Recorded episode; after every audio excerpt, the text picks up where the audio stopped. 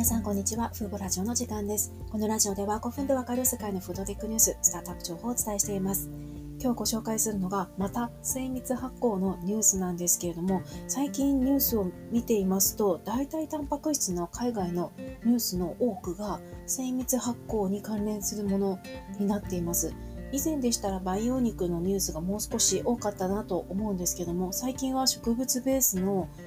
こう代替肉や代替卵といったニュースもちらほらはあるんですけれども圧倒的に精密発酵の最新ニュースが多くなっているなと思います。意図的に選んでるわけではないんですけどこう今波が大きな波が来ているのかなと。そして今年資金調達額も多くて今回ご紹介する企業はザ・エブリカンパニーという元クララフーズという社名で知られる企業なんですが今月に約198億円を調達しました。シリーズ C ラウンドでの1億7500万ドルの調達となります。これは応募超過で完了しまして、この出資者の中にはシンガポールの政府系ファンドであるテマセクですとか、今回初めて参加した南アフリカのベンチャーキャピタルなどが参加しています。このザ・エブリカンパニーという会社は精密発酵という技術を使ってアニマルフリーな卵白タンパク質とペプシンを開発しているアメリカの企業です。クララフーズという社名で長く知られてきましたが、今年に社名を変更しました。これまでの調達総額が約264億円となっています。これだけでも驚きなんですけど、海外ニュース見ていると、培養肉と精密発酵にかにほぼ限る話だと思うんですけど、100億円単位での資金調達が今年何件かありました。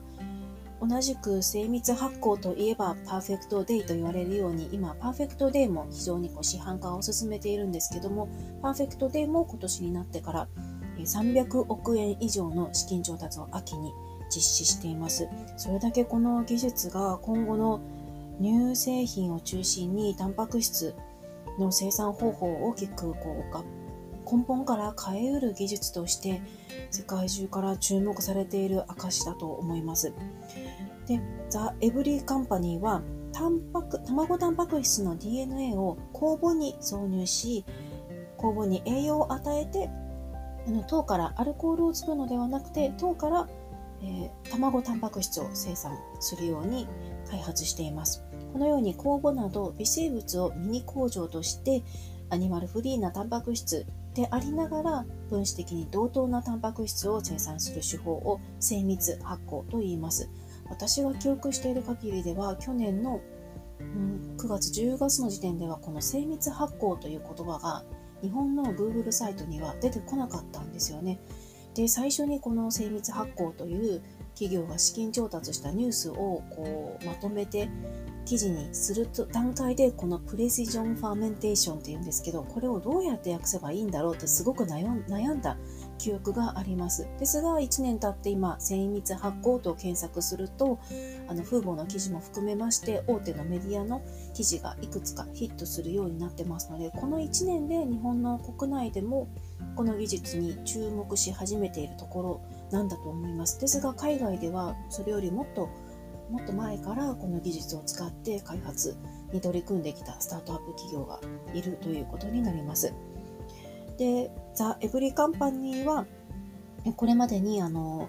えー、原料メーカーである Ingredion との共同でアニマルフリーなペプシンをまず発売しました。そして今年の10月に世界初となる卵白タンパク質粉末を発表。そして今年の後半に小売で販売すると公言していた通りに先月にジュースブランドと提携しまして、このタンパク質粉末を使ったスムージーを期間限定で発売しています。これによってあの消費者がこのエブリカンパニーの発酵タンパク質を使った製品に直接消費者がアクセスできるようになったので、これも今年の大きなニュースだと思います。ただ、あの、卵白タンパク質というと、あの、まるで卵白ができる、あの、メレンゲが作れるような卵白をイメージされる方多いと思うんですけど、それではなくてですね、あの、オムレツなどを作る代替卵の代わりになるものではなくて、むしろビールやジュースなどにタンパク質を加えても、あの、味や匂いに影響を与えない溶解性の高いタンパク質粉末を開発しています。そして今回の発表で今後は来年2つ以上の卵白タンパク質が構成される機能性製品を開発発売する予定だと言っているんですけれどもこれが卵白にの代わりになるものかどうかはわからないです。もしかしたらまたあのクリアエッグという最初にはあの発売された卵白タンパク質粉末のように卵にはたくさんのタンパク質が含まれてますね。それの別の部分を粉末化した商品になるかもしれないですしあるいはメレンゲにできるようなタンパク卵白